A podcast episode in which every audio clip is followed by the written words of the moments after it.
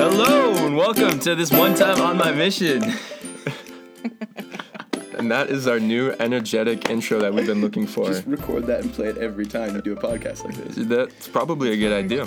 Awesome. and if you recognize that voice, we are here this week again uh, with our normally our guest host, but he's becoming a bit of a regular, Shane Lethaby. Spencer just cannot get enough of me. That's Yeah. what we need to learn here And today. yeah, America get enough of you? Do Americans listen I to this submit yet? that they cannot. yeah. According, according to our uh, analytics, we have like four Americans who listen to us. There you go. Oh. They can't get enough of me a either. It's be ding great. ding. Yeah, and uh, and so we need to apologize that Ben's not here this week. He had to get a day job because, believe it or not, this whole podcasting thing is not not paying the bills Very just yet. Not as of yet. Not as of yet. shocked. One day soon. um, and uh, before we get started, we also have to wish Shane a happy birthday. it is my birthday today. And Shane, how old are you turning today? I don't know how old I am, but I'm feeling 22. Feeling 22. So That's great because normally I would imagine that you feel about 15, 14 years old. All right. yeah, well, you know what, Spencer? Normally I feel like you feel like you're about 70. So you know All what? right. All right. Well, enough with this clever banter. Banter, repartee. it was clever. We um, it's time for us. We should introduce our guest on the podcast this week. We're really excited, as opposed to um, how we normally record in the stinky back room of my apartment. this week we're recording from the Calgary uh, North Institute building for the Church of Jesus Christ of Latter Day Saints, and we are here with the benevolent uh, Cindy Russell. Hey. Hey, Adjective. and uh, we really like Cindy. Shane and I are big fans of the Institute building. Uh, we kind of run the place, uh, unbeknownst to the people who actually run the place. Yeah. um, but Cindy is kind of like, uh, I like to think of her as the oracle of the Institute building Oh, because I'll take it. she just. I'd prefer the Godfather. But The I'll Godfather. Oracle. Well, I Yeah. can both. You can be both, the oracle godfather. There we go. um, and so, because Cindy's the one that you like, you go to at the front desk when you need uh, advice in your life or just to schmooze a parking pass. Yeah. when you need to when you need to convince somebody that you did all your readings yeah. you know so I love judging people. I love judging whether, you know, people are, are deserve parking or not. It makes me feel powerful. And I love going and giving people tickets. Like it's the smallest amount of power, but man, it makes me feel good. If I had grown up with any money or any influence, I would be a really Um. terrible person. i feel like there's some uh, doctrine and covenant scriptures Actually, yeah, there are. yeah you're you're pretty much bang on with that one. yeah and uh, so yeah cindy thanks for taking time out of your busy schedule to meet with us and talk a little bit about your mission that you served in ecuador Yes. and what was the actual official title I was The- in the Ecuador Quito mission. ecuador quito Yeah. Quito. Quito. quito and how long ago did you serve Oh. sorry or, or you can not answer No, that. it's That's okay. Actually, it's funny. Um, this August, I will have been home for 10 years. for 10 years I Wow, know. what an anniversary. Yeah. are you going to do anything to celebrate Um, probably no. Probably no. I was trying to think. I'm like, well, no. Might gently weep Might Gently weep. while eating ice cream in the tub or something like that. That's, I don't know. uh, that sounds like a good night. That's like every Tuesday night for Shane. Seriously. Uh, yeah. yeah, and so um, we we're just gonna get right into it this week. Sure. Start asking you some questions, get the whole spiel on uh, your mission story, your life story. Um, did you grow up in the church? I did. I grew up in the church. I'm the youngest of seven children. I grew up in Hanna, Alberta. with Nickelback. Oh, yeah. we gotta ask. Tell us how, how did you know Chad Kroeger? Were you close I personal I did not know Chad Kroeger. But you knew of him. I knew no, Oh, not even. wow. Really. Mm. I remember once the name their their band used to be named the Village Idiots. That makes and sense. then they changed it to Nickelback. And I remember once they were playing at a beer gardens in uh, in Hanna, and it was like five dollar admission. And I remember saying, "I'm not paying five bucks to see Nickelback. Who would pay five dollars to see Nickelback?" And I hold true to that actually to this day. But that's my personal opinion. I, I know it's it floats some people's boat, but Yeah, yeah, that's fair. my boat don't float Mm. to Nickelback. Did you go to the same high school? Yeah. Yeah, there's Yeah. only one high school. There's only It's- one high school. Yeah, it's a town of 3,000 people, probably less now. Um, I was out there my whole life. uh, we were the only like active Mormon family with active youth in town. There were some Mhm. other families, but you know they they weren't.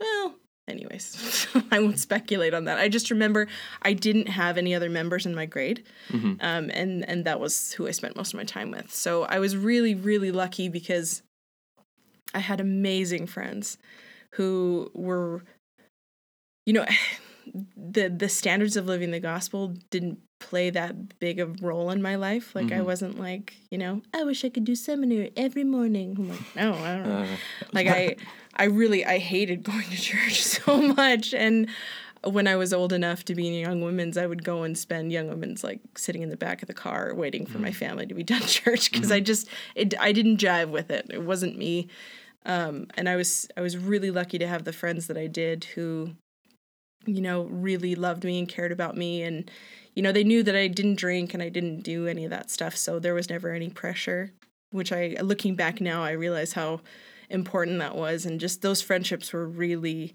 really important to me. And they they taught me more uh yeah they they taught me a lot. So that was great.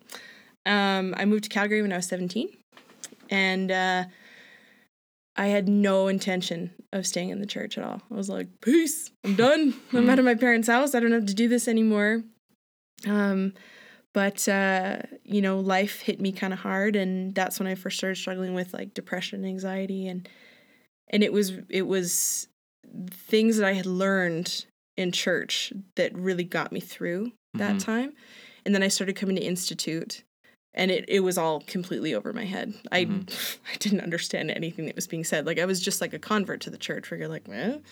but i felt something there and it was really comforting and so I would go and I kind of studied on my own and a couple of years went by and yeah, it came to a point where I was like, well, maybe I could serve a mission. And I'd never thought that I could before. I was like, only nerds serve missions, like Mormon nerds that are like, yeah, right? That are like, I'm gonna go spread the gospel. And I'm like, I'm gonna live my life, loser. but um, yeah, but then when I when I really started like studying and and feeling you know the truth of the gospel i was like yeah it is really important to to share this with people and to talk to people about it so yeah it's kind of how i decided to serve Well, that is an excellent story of how you started. well made that there you decision. go but see but at the same time like i'm i'm grateful that i didn't grow up with member friends because it gives me a bit bit more of an edge like Mm. i will always have an appreciation for things that i think a lot of members in the church are like really you Mm. like that but it's just you know but i like that about myself Yeah, we like that about you too. Cindy. Edgy Cindy Edgy Cindy. That's what, Edgy. we call that's what she's called on the streets. that's right of Hanna. in Alberta. yeah i don't think my name ever gets mentioned in hanna anymore You and Chad Kroeger are probably the biggest two people to ever come out of. yeah that seems accurate Yeah. All right, so once you decided to go on a mission, Mm-hmm. uh, I guess what what were you expecting? Uh, I well, first of all, I didn't want to go. I like it was I was the Lord has drugged me kicking and screaming through every good experience in my life. um, I didn't want to go because I I had so many friends here in Calgary and I loved my life and things were things were coming up Cindy. I knew what I wanted to do for work and in school and everything and then I was just like, "Oh, dang it. I feel like I need to do this." So I was like, "Okay, well, I'll I'll proceed with getting ready to go and um, you know hopefully i'll just i'll feel it more as i go along and the process of getting ready for the mission was so hard like just all the bureaucracy of like getting your papers together going to a doctor and going to a dentist and getting all your vaccinations and uh, travel shots and everything it it took me forever and it was really difficult. And i was like this sucks. I don't want to do this. But at the same time as that as the um, the opposition grew my resolve grew. I was like, okay, well, I must really want to do this because I'm I'm not being dissuaded by any of these things. right. So it kind of looking back now, I'm like, yeah, that was important for it to be difficult because it showed me that it was my decision, hmm not just like God wants you to do this. It's like, no, I want to do this. So it's Mhm. important. That is important. And so when you uh, get the white envelope in the mail and you open your mission call, is that a um, a triumphant moment? Is that a Yeah, nervous moment? Where, where were you hoping to go? Yeah. Um, I thought for sure I was going stateside or Winnipeg. I'm like, I'm going to Winnipeg because I just I didn't want to go to Winnipeg and I knew that it was going to be like in my mind I thought it would be sort of a chastising like bring you low so I can bring you high kind of thing. But um I got my mission call on December 20th and I didn't open it till December 25th. So I waited Christmas. 5 days so that I could open it Christmas Day with my whole family. A Christmas present from the Christmas church. Christmas present. Yeah. So I pronounced my mission wrong when I first read it. I said Quito.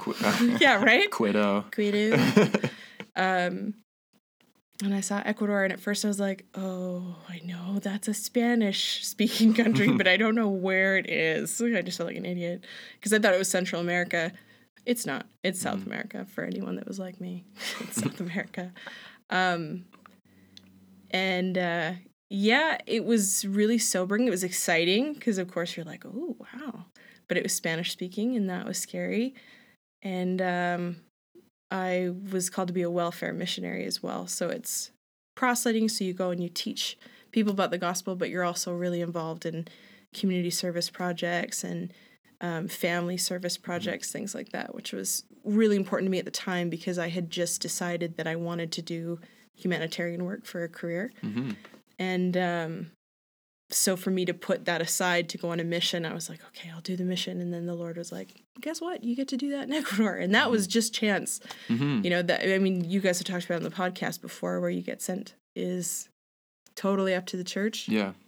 You don't really have much say in it. Um, you either accept the call or you don't. And so when the call came for a welfare mission in a developing country, I was like, oh, okay. that's that's pretty spot on for what I was hoping to do with my life. So yeah.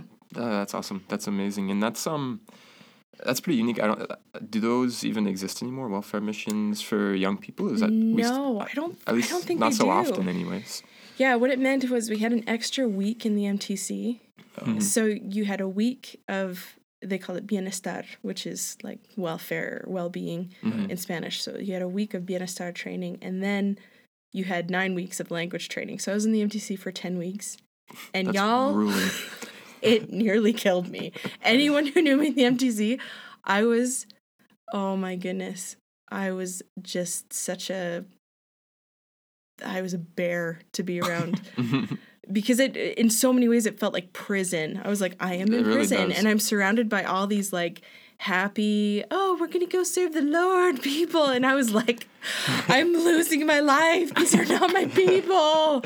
I felt so out of place, and and but it, it, it's interesting. This has always been my experience with the gospel, with the church, is that it's hard for me to find people to Mhm. fit in with.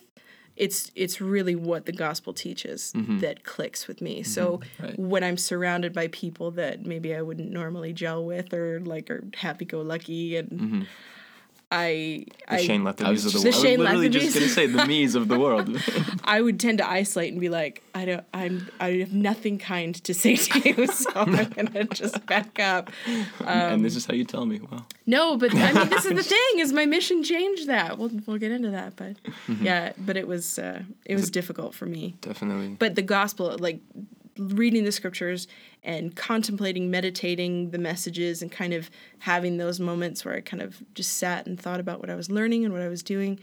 I would feel that calm and that peace mm-hmm. come, and and that's what helped me be like, okay, I'm in the right place. I'm doing the mm-hmm. right thing, even though this is so contrary to my personality and mm-hmm. and um, being there so long, it took me a long time to come out of my shell, and I didn't really until right at the end. Yeah. Yeah. Yeah, it can be a tough time in the MTC. when when I was there, I always remember this moment. We were like walking uh, off to dinner, and there was some uh, there was like maintenance workers, and, and this guy was like changing a light bulb up on like this ladder. And then we were, we as we were walking by, he was like, "Hey, elders, what's the difference between the MTC and prison?" and we are like, "I don't know." And he's like, "In prison, you get one phone call home." he just starts laughing at us, and like And you're like, uh, yeah, yeah, exactly. You're like laughing on the outside, like, haha, good one. And inside, you're like holding back tears, like, oh. um, it's actually I want to meet pretty that guy. Yeah, he probably was just telling that joke all day too. Uh, Yeah. everyone that walked by. he was just so pleased with himself. Like, I have the best joke ever for these missionaries. Yeah. yeah, man. Well, then, if that was how your MTC experience was when you Mm. got to the field, was it like this massive relief, or how was how was how, how was your first day in Ecuador? I when I look back at a lot of my mission, I was I had I had an Eeyore complex where I was like, okay, I guess I'll get on the plane. I guess I'll go on my mission, you know? And no matter how many times the Lord was like, these are wonderful people. You're having a wonderful time. You're learning so many wonderful things. Anytime there was a change or there was something that wasn't expected or something new, I just was like, well, I guess I'll go. so, yeah.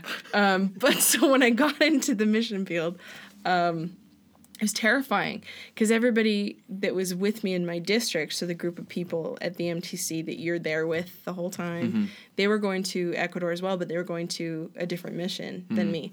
So um, we flew to Ecuador together, but I got off the plane by myself in Quito, and they were going to Guayaquil, which is in the south, um, further south. Mm-hmm. And so I get off the plane, and I'm I've never been at this point. I've never been outside North America, and so I was like, "What if I get lost? What if somebody robs me?" Mm-hmm. Like all the, yeah, all that fear. And so, anyways, I get off the plane and I meet the sisters that were there to pick me up, and we get into a cab and we're driving through the streets of Quito. Let me say first of all, when you're when you're descending into the city, it is huge. It is so massive, and I just thought.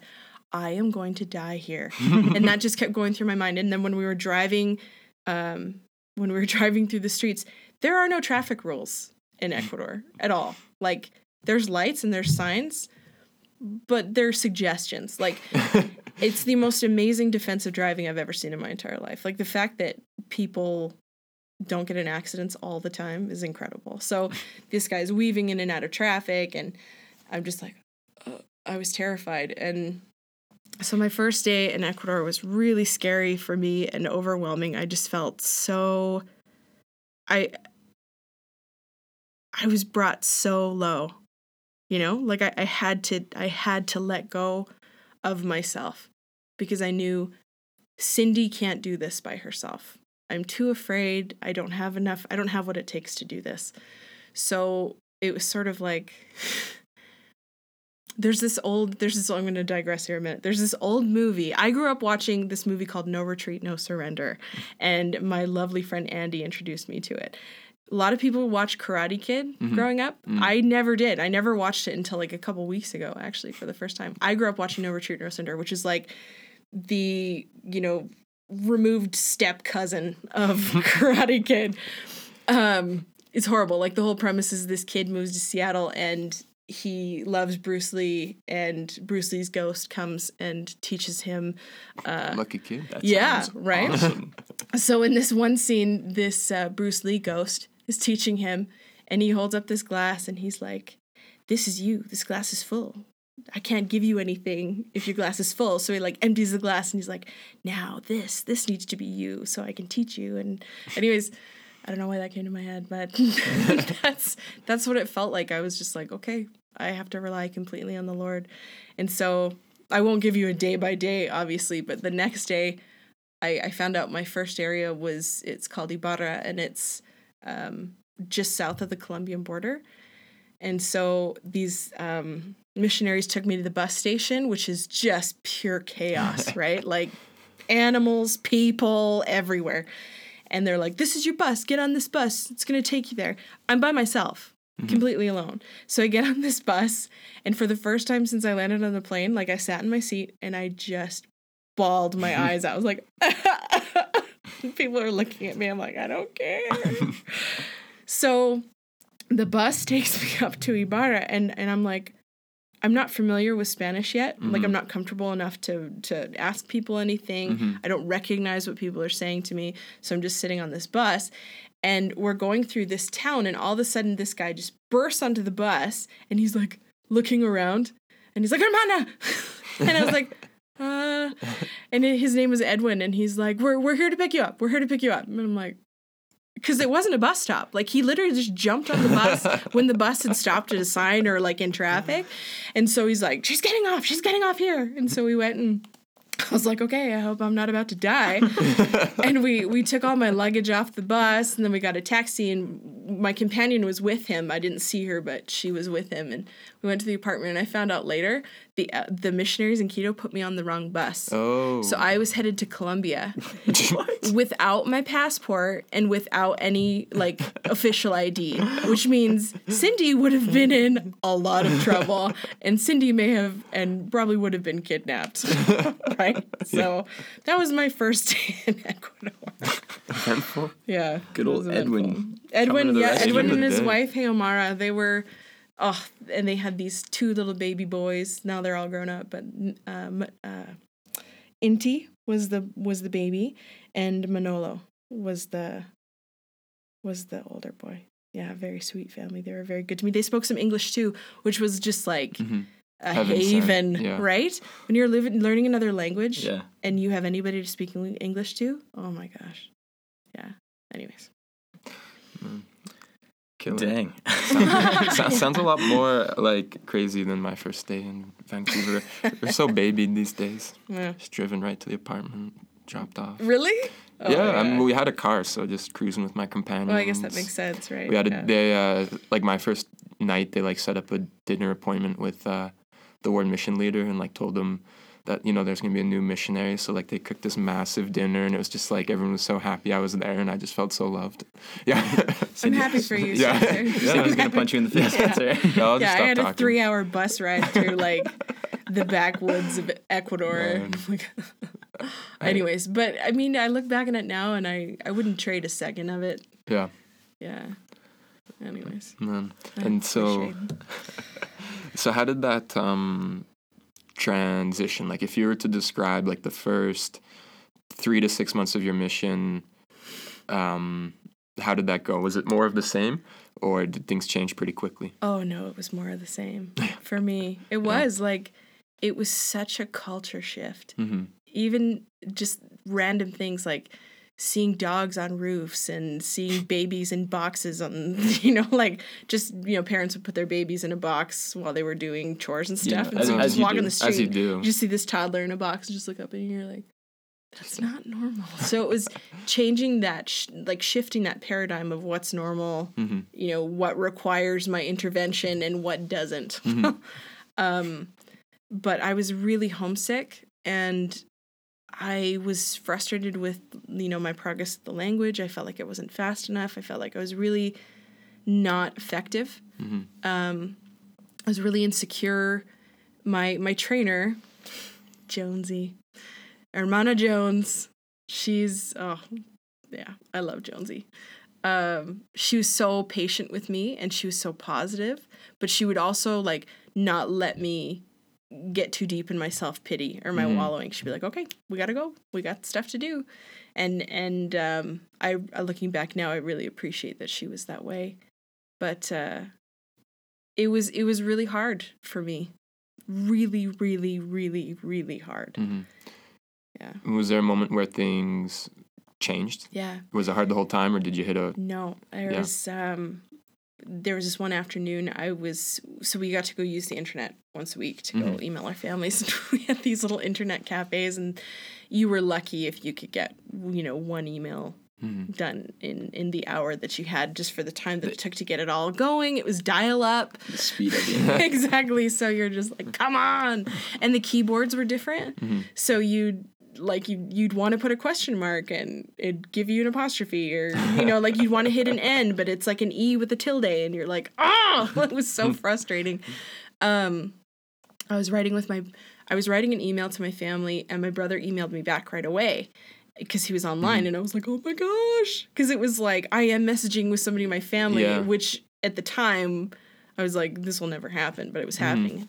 And I was saying to my brother I just got really real with him. I'm like I can't do this like I can't I can't keep doing this I I I was done and he just said he's like you know Cindy being on a mission is like you're climbing up a mountain and you get halfway up and you're like why the hell did I start this and he's like so you have two choices. You can go back down or you can keep going back up. And, you know, I walked out of the internet cafe and we had an appointment right afterwards. And so I was walking there with my companion and I was just like trying to decide what am I going to do. And we got to this appointment and we're teaching this woman named Sandra and her daughter Estefania. And uh, they were wonderful, so kind, uh, and genuinely interested in what we were saying. And we got to the point where we were talking about um, the restoration of the gospel and the coming forth of the Book of Mormon and how it was a record of, you know, uh, North America. And uh, it was my turn to teach the portion of the lesson, and I was still just feeling really insecure, but I just started talking and I started, you know, getting out what I was trying to say. And Sandra's face just changed and these she like she got teary and uh like I knew that she was feeling something and I knew that you know the Lord was using me as an instrument to help her feel something, to help her feel that he's aware of her, that he loves her and that there's something good here. And uh it was just an incredibly um, cathartic moment for me because I was like, wow, even as useless as I feel, uh, if I'm willing, the Lord can can work through me. Mhm. And um, yeah, that was that was a huge game changer for me at that point. Yeah. Yeah, I, I imagine it would be. Yeah. I don't know. I kind of feel like that like that is kind of true of missions. You know what I mean? I feel like the moments that are the hardest are when we're thinking about ourselves, and the moments that are like the moments that like make it all worth it and make it like you know the, the best two years. Everybody says um, are the moments when you realize that like it's like you know it's for somebody else and you're you're just a tool. You know what I mean? Does that make sense? Absolutely. Would you agree with that?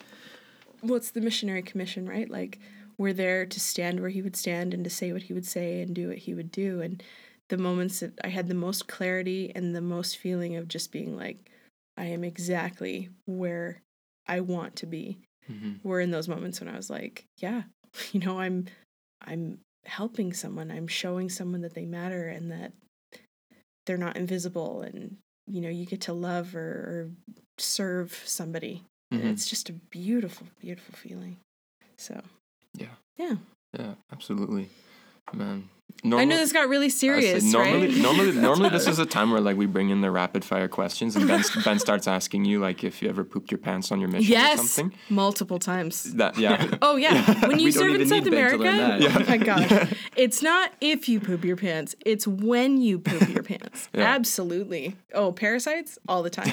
I so I in February of 2007, I woke up one morning and my tongue was yellow, and I was like, what? that's unusual. because there's this drink down there. It's like Sunny D. I think they have it here, Tampico. Have you guys seen something Tampico? called Tampico? Heard of that? Yeah, I feel like May I have have had too, actually. I thought it was just an Ecuador thing, but I guess it's in North America too. But anyways, it was just came in these little jugs and we drink it all the time. It was cheap. It was like ten cents for a little bottle of it. And so I was like, oh, maybe I've been drinking too much Tampico. And then like a day goes by and it's still yellow. A week goes by and it's still yellow. And I'm like, should I do something about this? And it was just the the best part about it was all the remedies that I that I was given. This is Ecuadorians are so helpful and they have a remedy for everything. there was one elder who had acne and he was told if you pee in your hands and wash your face when No. you pee, No. your acne will go away. Did he do it? Um, What's the scientific No. basis for that? Like, I don't know. like I don't know. Lemon, lemon and onions were everything. It's like just you know, my my cousin had uh my cousin had a tumor and he drank lemon with tea every day for a month and the tumor went away. And we're like, "Oh, that's amazing." so uh, someone should tell a doctor. About yeah. So with my yellow tongue, I had lots of good remedios. One of them was pink honey. They're like, go to the pharmacy and ask for pink honey. And I'm like, what? So I went and sure enough, I was like, uh, can I get pink honey? They're like, oh yeah. They give me this little thing. I'm like, I don't even know what this is. Like Is it, was it? It wasn't honey. What was it was, was it was I don't know. I honestly don't know what from medicinal properties bees that that it they had. create. honeycombs. that makes sense actually because yellow bees, yellow honey. This Yeah. little container.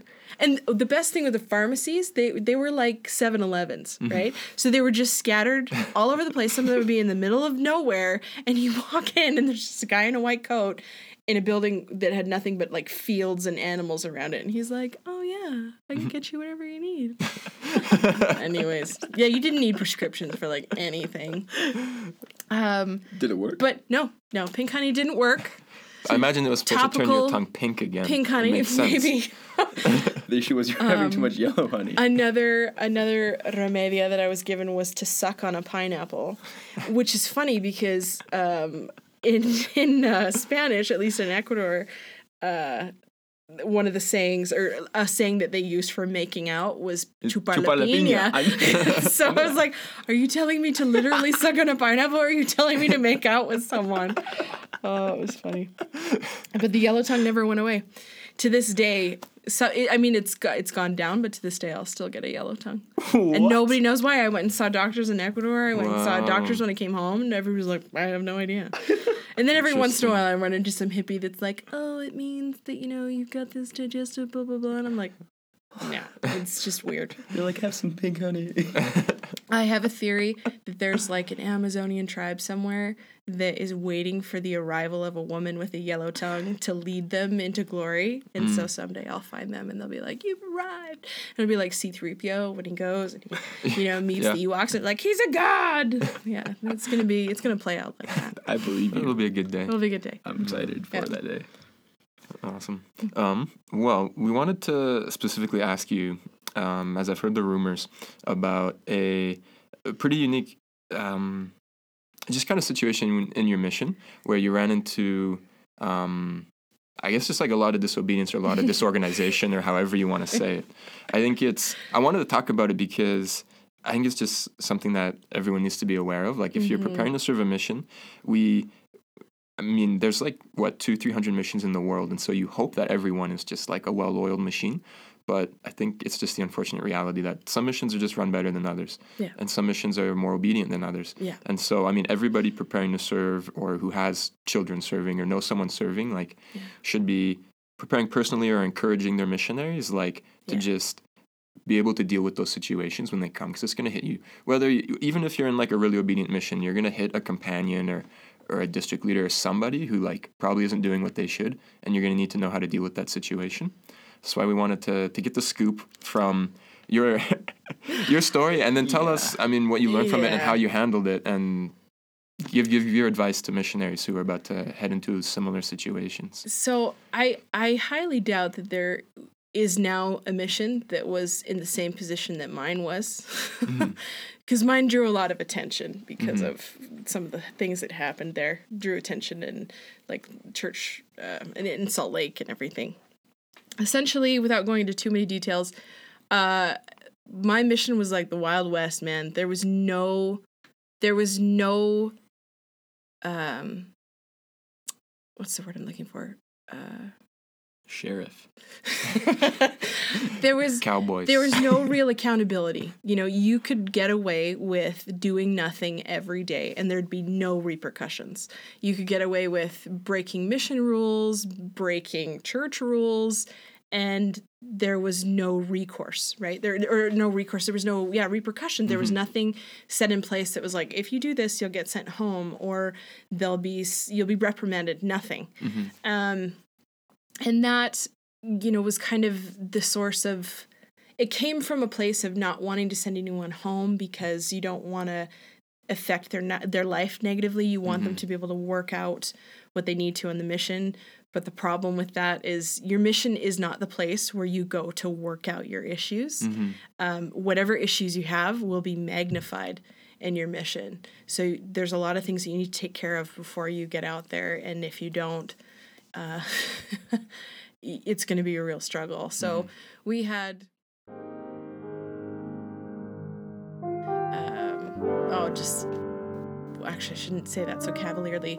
Um, there were. For those. Okay, yeah.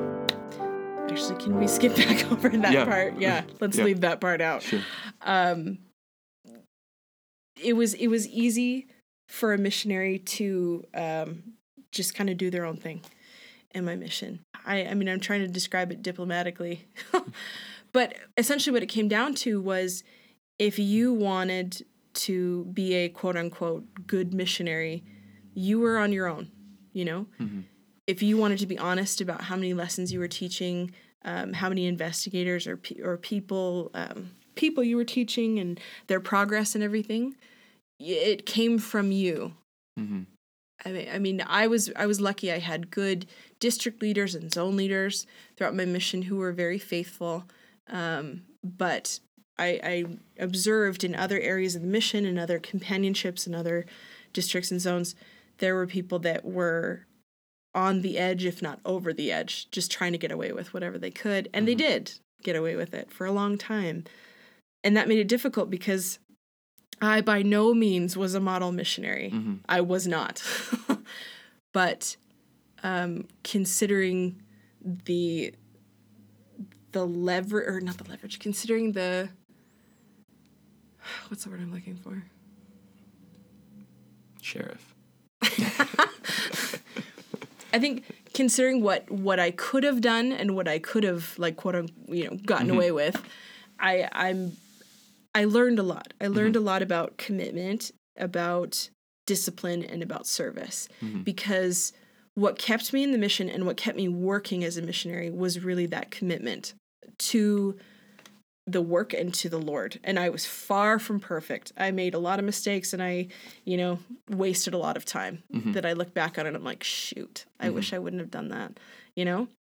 Um, and with discipline, you know, waking up at 6:30 every morning, doing your studying and going out and proselyting and trying to hit those goals, you did it because those are the goals that you set for yourself. It wasn't like, well, I'm going to be accountable to somebody for this. It was like, no, it was all coming from you. Um, and then just that service, that genuine joy that you have when you sacrifice your time or sacrifice your comfort to help other people. Um, it, it's because there was that um, departure from traditional missionary obedience, where it's like, if you do something wrong, there's there's going to be something some discipline happen of some kind. Without that for those of us that really wanted to be there for you know the right reasons in italics um, we became really really close because we relied on each other Mhm. you know we supported each other we helped each other we commiserated and we also like celebrated with each other in our victories and commiserated in the dark low moments. And so to this day i still think of those friends that i made in my mission as uh, what i imagine people who serve in the military feel of their military buddies you know? Like you were in the front line together you were in in the in the shiz and and it changes you and, and to go through that together it's it's something that really binds you to those people so yeah. Absolutely. It must have been really hard. it Um, was it it, like and like I can't even imagine like my mission was um pretty opposite. Like our mission president was really really focused on obedience and he preached it and he taught it all the time. And occasionally like you'd hear stories of like a missionary who was being obedient and even if you just heard something you're like that's crazy no way like ugh you know like m- most every like I was blessed with pretty much every companion I had was just like obedient hardworking and I never even had to worry about that Yeah. Um, my feels like companions such a were blessing. wonderful. I, Yeah. I had amazing companions throughout my mission. I was so blessed. Mm-hmm. Um, yeah, but but it wasn't. It was it it showed it rocked me because Yeah. my vision of a mission was I'm gonna go and my mission president's gonna be like a surrogate Yeah. dad Mhm. and my mission president's wife is gonna be like a surrogate mom. That was not the case for me. Mm-hmm. Like they were they were kind people and they loved the missionaries so much, but I just didn't gel with them. Mm-hmm. And I take responsibility for that. I, I was really disillusioned by what I saw Mm-hmm. and what elders were doing and getting away with and what sisters were doing and getting away with and and I, like I, I kind of held this resentment Mm-hmm. for my mission president and his wife. I mean, I was still obedient in the sense that when we were given challenges or things that he wanted us to do, I would do them. Mm-hmm. Um, and you know, I tried to be respectful in that way, and I de- recognized completely that he was called to be there. It was his, you know, time to be there. And I was like, okay, he's who the Lord wants here right now. Um, but I did not have that relationship with my mission president. Mm-hmm. It was funny because in my exit interview, he was like, Sister Russell, I know that we are not going to keep in touch after your mission. And I'm like, you are bang on, President. We are not, you know, but we kind of wished each other well. And, anyways, but it was, that was jarring mm-hmm. because I really thought like the mission's going to be like Xanadu. It's mm-hmm. going to be this like, oh, we are all righteous and we're serving and it's great. But it was, it was raw. it was raw and it was hard. And, you know, you're getting parasites and, you're you know soaking wet at the end of the day because it's just torrential downpour there was this one day this guy threw a rock at me and i just turned around and i was like por qué why did you do that And what did he say? nothing he was, he, he Yeah, was no dr- reason. he was drunk Uh, there's a reason. but like you get bit by dogs and you you miss home and you hear about you know all these things that people are doing at home and you're just like you romanticize it a lot but that's not the majority of the time Mhm. the majority of the time is just one tender mercy after another it's you're meeting incredible people who you'd never meet otherwise who teach you these amazing lessons and you have these great stories and I love to laugh. Like humor is a huge, huge part of the joy that I get out of life. And I know that the Lord led me to a lot of really funny realizations or funny experiences that I look back on. I'm like, oh, that is so awesome. Um, yeah. Yeah, I, I always thought like on my mission is that like I really started to realize that Heavenly Father has a sense of humor. Oh yeah. Like it's just funny the the situations that you end up in where you're just you just have to laugh at it sometimes. Yeah. So when I was so a few things that happened when I was in Ecuador while I was there, uh, the World Cup, Mm-hmm. the 2006 World Cup, um, and Ecuador actually went further than they had in a long time before. And uh, there was a rule. Well, the mission president said when there's a game uh, that that the U.S. is playing, Ecuador is playing, or Ger- Germany or was it Brazil? Germany, I think. So if any of those three teams were playing, you could go watch the game. That's what? our mission president said. He's like, What don't cross-play because you're just gonna tick people off. Oh, Oh, you know. So just go somewhere and watch the game. so this one day, Ecuador was playing Costa Rica, I think. Uh, and it was to get into I don't know. I'm not even gonna pretend to know that I know, Big but it was a big game, and uh, they won it. And the town that I was in exploded. Like everybody piled onto the streets in their cars, just like schools let out, and everybody was just on the streets with flags and with jerseys and music, and it was just this huge parade. And you're like, what is happening right now? That sounds awesome. It was it was um it was surreal. It was amazing. Um, there was also the presidential campaign was going on at the time, and this is Rafael Correa, who's still the president. Um, this is when he was first running. Was when I was there. So there's all this election stuff everywhere, and um, Ecuador they are fans of the action movie genre. they and we're talking old school stuff. Like they love Jackie Chan. They love Who doesn't? uh, Jean Claude Van Damme. Jean Claude Van Damme was everywhere because on any bus that you took between cities, they would play movies, right? And and it wasn't like you know plug in your headphones and you can listen to it if you want. It was like oh no, it was on all the speakers, right? These movies, so you'd be sitting there as missionaries for five hours, and like I watched The Marine like four times on my on my mission with John Cena. Is that his name? yeah, I saw it like a million times. Great actor. And then yeah, like all these. So you'd sit down on the bus and you'd be like, "What movie's gonna be on this time?" And it'd be like a Steven Seagal or Jean Claude Van Damme or Jackie Chan. And so I had a theory. What during the election, I'm like, Rafael Correa looks exactly like Steven Seagal. I'm like, he's gonna win. I guarantee it. And I, to this day, I believe that the only reason he won is because people associate him with Steven Seagal, and they're like, he's gonna lead us right this guy's a hero. he's a hero. He's gonna do us right. Yeah. Yeah, but and our mission president was like, "Yeah, you know, as long as the movie's not inappropriate, you can watch it."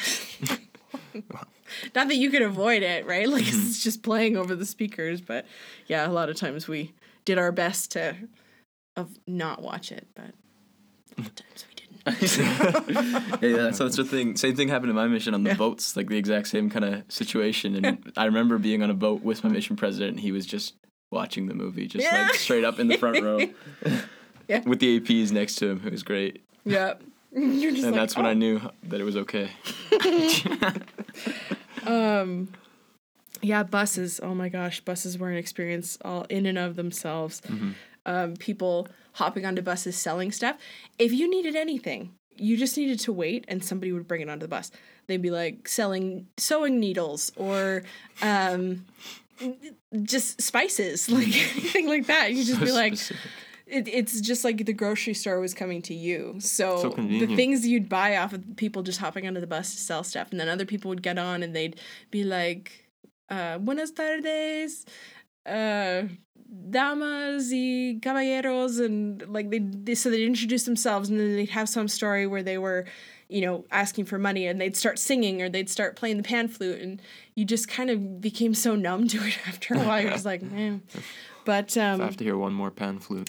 there were there's some songs that we heard Yeah. so many times on the mission. This is one. All the freaking time. You know this one? this is a classic. Oh.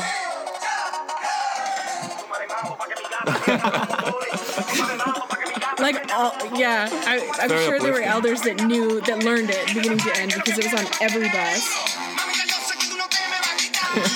This is another one we heard all the time too. Oh wait, I'm gonna fast forward this one. a little.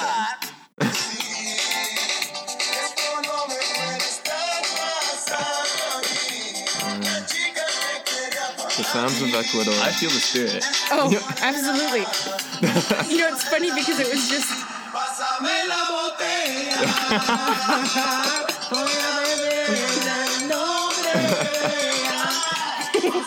Anyways, so we're hearing these songs that are all just like laden with innuendos of sex and drinking, and we're all like, hey!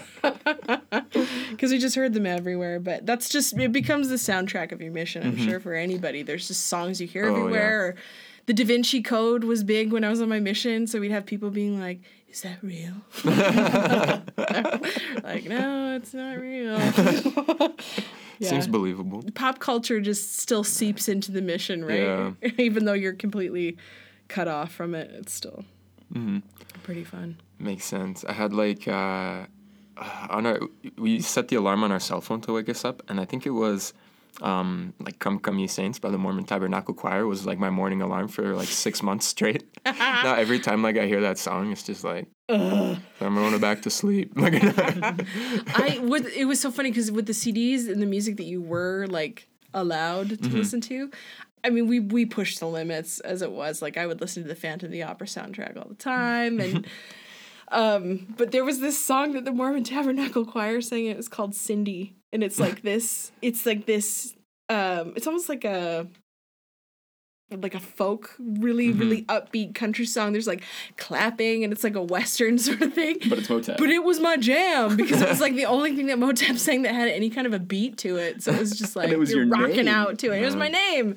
So yeah, it's funny what on the mission you're just like, oh, this song is amazing. man, I can only imagine if Alex Boye had a song entitled "Spencer." Yeah. I would just I would have Listen all the melted. Yeah. yeah, and it's like all about this guy being in love with this girl named Cindy and how he's gonna marry her someday. And I'm like, it would be so romantic. If the guy played this song for me and told me that he loved me.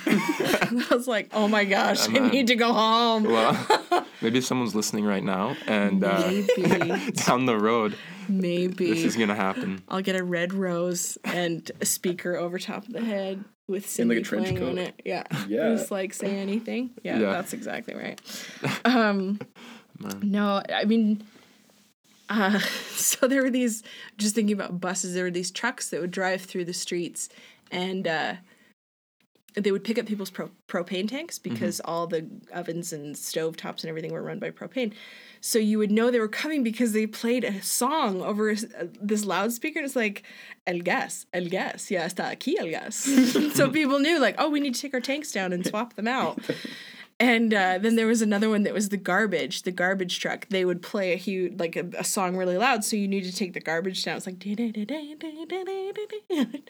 and uh, oh, just just those those are the things that I that make me smile when I think about like oh I wish we had stuff like that here. We're so uptight. Mm. We're so uptight in North America. Yeah. We take ourselves. Don't make any noise on the seriously. bus. Yeah, Like, right. don't even like okay on my mission. I always like uh, people always tell me all the crazy bus stories, and uh, like Sarah, my wife, always tells me like, oh, the bus and the train was the best place for me to proselyte. You could just go and talk to people. No, people in Vancouver, uh, like I got kicked off buses. You started talking to somebody, and they're just like they get so mad. Like, do not talk to me about Jesus. This is a bus. Sit there quiet. And like bus drivers would kick us off, or like wouldn't even pick us up. That happened to me a couple times. I'd be waiting at the bus stop, and the bus they just drive right by? right by. This is like wow. That sucks. Nobody, nobody wants the missionaries on the bus. Oh man. Man. It's okay, Spencer. Come on. Yeah, it was tough. It was tough. For those of you that can't see right now, he's tearing up a little bit. Yeah. Hey, I still got beef with this one bus driver who started like, we are sitting in the back row of his bus. There's nobody else on the bus. It was just us and him. And he starts talking to us, um, acting all friendly, but you knew something was up. And then he just like starts trashing us and just starts like spewing anti stuff. Oh, and that's it was like, sir, you're the bus driver. Like, I paid to be on this bus. I don't need You're you supposed to be friendly. Yeah, I don't need you to belittle my religion on this bus. And we were just like, you can drop us off right here. And he pulled over and we got out. It's like, great, that stinker. Man. Dang. Most of them are nice though. There's a few. There's a few really kind ones as well. a lot of good people in Vancouver. oh, in general, awesome. But Yeah. just like one or two bus drivers, if I ever saw them Jagweeds. on the street, Yeah. man. Well, is there any other before we wrap up, like stories um, from Ecuador, or Oh gosh. I mean, there's probably tons, but uh, is I there mean- any any people or any spiritual experiences, or pick one or two, and I mean, you can always come back on and share more, but let's let's pick one This or two that stick by. out. It goes No, by it's quick. so fast. Oh my gosh! I mean, and I'm sure the people listening are like, "Oh, like, this when is is going it over?" on forever. I to mean, me, I'm just like, I it's didn't been- even so interesting. Cindy. scratch the yeah, surface. it's been 52 minutes. Dang, so. yo. Okay. Um I Of course I paused. the friendships that I made on my mission are really unlike any other friendships I've made since, before or since. I never see these people. And other than messages on Facebook, like the occasional phone call, and by occasional, I'm being very generous. Mhm. I don't hear from them and they don't really hear from me, but the connection that I still feel with them is just incredible. And um, so the people that I served with, they they left a, a real impression on my heart and in my life. Um, I was thinking about I have a, one of my companions, uh, Hancy Pants, Sister Hanson. she lives in Chicago. We we message every once in a while and it's just so fun to reminisce because we had really similar senses of humor. So our time together was just was really fun and so there's a million stories I wish I could tell tell about Hancy Pants and um and Davis. Oh, Davis. All these people. Oh, I wish I had more time, but then I realized this isn't as nearly as interesting to anyone else as it is to me. um I will share one experience. I I was in a town called Otavalo in my last transfers, uh, my last two transfers, and we lived in this apartment building. Uh, it was it was uh, the second floor, uh, and behind us there was this courtyard, and there and there was a few other apartments behind us that were all just sort of single level. Uh, in one of these places was a family, and the father and the mother were always gone. Uh, if I understood correctly, the father had had a drinking problem, so he was often away, and the mother worked quite a bit to support the family. And they had four children, and the oldest was eight, and so the eight-year-old would have to watch the younger ones. But she was also in school, and so she also had to take care of everything in the house. She kept up the house, and she looked after her younger siblings. So we'd often see them when we were coming in and out, and we'd hear them when we were in the apartment. They'd come and they'd ask for candy in the apartment. They were just adorable. Um, this one night, I heard crying. We always heard crying, but we heard crying this one night, and I was like, "That's not one of the younger ones." I was like, "That's Sisa." She was the eight-year-old, the oldest, and she never cried, but she was crying, and and so I went outside and I sat at the, the bottom of our stairs, uh, which is which, that met up with the courtyard, and, and she came over to me and she just she was really stoic. She was trying to not let me see that she was crying, and so she came, and uh, she sat next to me, and I put my arm around her, and we just talked. And I asked her, you know, what's your favorite thing? What's your favorite thing to do, Sisa? And she's like, I really like making the beds. And I was like, that's fun. Making beds is fun. And in my heart, my brain, my I'm just breaking inside. This sweet, sweet girl. And we just sat there and we talked, and I had my arm around her, and I just had this overwhelming feeling that I was like, I was like, if the Savior could be anywhere in the world right now, this is exactly where he would choose to be with this little girl. Just to comfort her and to, you know, let her know that she's not alone, that she's seen and that she's loved and she's appreciated. And I got to be there. And I, I was so humbled that I got to be there. I got to be, stand in for him and give her whatever comfort I could. That was an incredible moment. And I think that really that's what the mission's about. That's where you'll find happiness if you choose to serve a mission.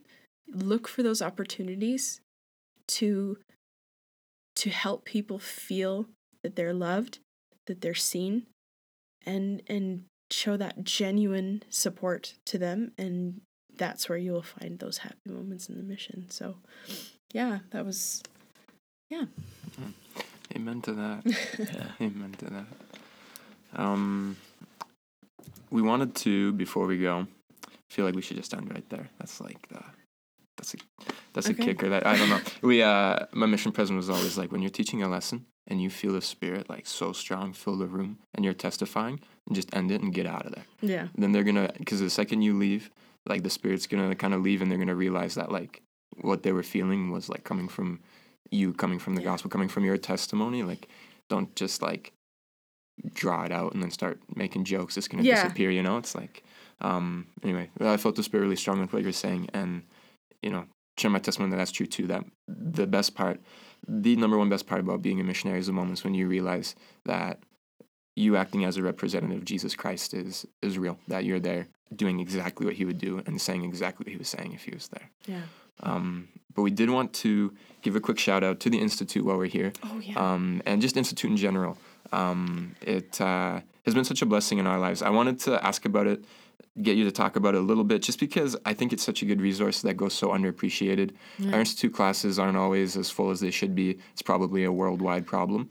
And it's such a good thing for young people. When I got home from my mission, everyone says like when they get home from their missions they have no friends or their friends are gone or here or whatever when i got home like i really really had like no friends pretty much i was like really lonely and i spent so much of my time in my parents basement that it was just driving me crazy. I had to leave the house. And so i used to um, come to institute and to value village uh, every day of the week. And like the institute teachers probably thought i was crazy like but i would come for like a class and then like the class would finish. I'd be sitting there and they'd be like oh spencer do you have any like other questions or something? You're staying behind. And i was like no i'm just waiting for the next class to start. Like it's like i just um Yeah. i just needed to leave the house. I needed to be somewhere where i could feel the spirit and just be talking about the gospel. So it helped me out a lot and i became a big fan of the institute. So as you've been working here and you get to know the institute teachers and the programs and the lessons and all of that um, what's your pitch give us the pitch to get people to come to institute I like I wish that there was a way for me to to articulate it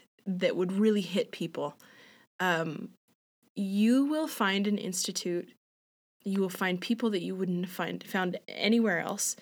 Um you will find insight and and genuine concern for your well-being.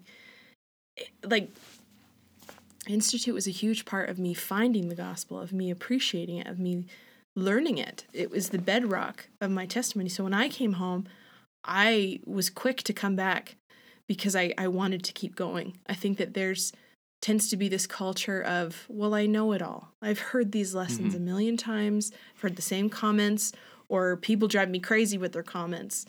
Um, and so you think it's not for me, or it's just an option when in reality it is exactly what you need. Because when you are there the lord will use the spirit to cater that lesson to be what you need to hear. You know it, it is it's amazing to me how individual a lesson can be for so many people who are experiencing different things. It's sort of like general conference in that way. Mm-hmm. When the same talk can apply to multiple different people in multiple different stages of their lives facing different things. That's what the institute is. And I know that these teachers and and for myself like we love you guys so much. And we love to see that light come into your countenance into your faces when you have those realizations or when you make those connections with people.